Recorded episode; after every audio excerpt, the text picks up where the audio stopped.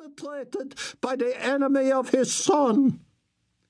He had to wait out the roar of the jets as they passed over them and banked in the distance. Yes, Nikolai squealed. Show yourselves, then launch upon your return.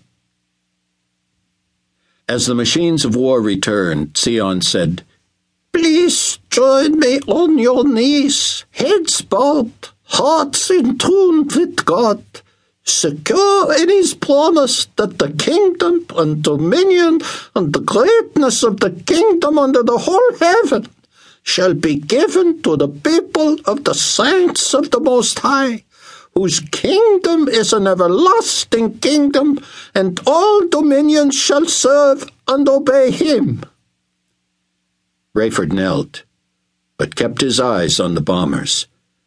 As they screamed into range again, they simultaneously dropped payloads, headed directly for the high place, epicenter of a million kneeling souls.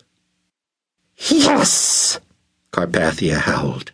Yes! Yes! Yes! Yes! Rejoice, O heavens! You citizens of heaven, rejoice! Be glad! But woe to you, people of the world! For the devil has come down to you in great anger, knowing that he has little time. Revelation 12 12. Chapter 1 Rayford Steele had endured enough brushes with death to know that the cliche was more than true. Not only did your life flash before your mind's eye, but your senses were also on high alert. As he knelt awkwardly on the unforgiving red rock of the city of Petra in ancient Edom, he was aware of everything, remembered everything, thought of everything and everybody.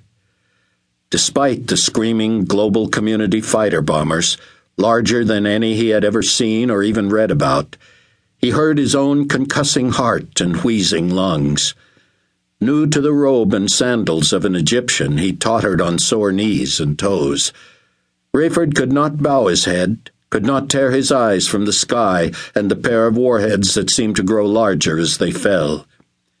Beside him, his dear compatriot, Abdullah Smith, prostrated himself, burying his head in his hands.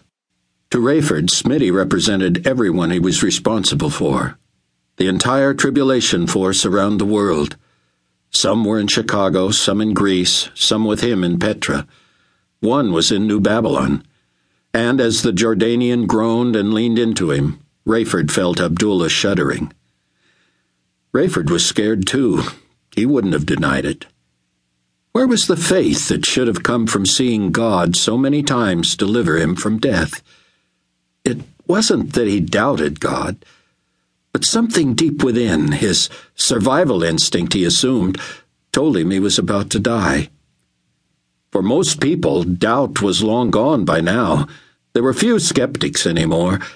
If someone were not a Christ follower by now, probably he had chosen to oppose God. Rayford had no fear of death itself or of the afterlife. Providing heaven for his people was a small feat for the God who now manifested himself miraculously every day. It was the dying part Rayford dreaded. For while his God had protected him up to now and promised eternal life when death came, he had not spared Rayford injury and pain. What would it be like to fall victim to the warheads? Quick, that was sure. Rayford knew enough about Nikolai Carpathia to know the man would not cut corners now. While one bomb could easily destroy the million people who, all but Rayford it seemed, tucked their heads as close to between their legs as they were able, two bombs would vaporize them. Would the flashes blind him? Would he hear the explosions, feel the heat, be aware of his body disintegrating into bits? Whatever happened, Carpathia would turn it into political capital. He might not televise the million unarmed souls showing their backsides to the global community as the bombs hurtled in, but he would show the impact the blasts, the fire, the smoke, the desolation. He would illustrate the futility of opposing the New World Order.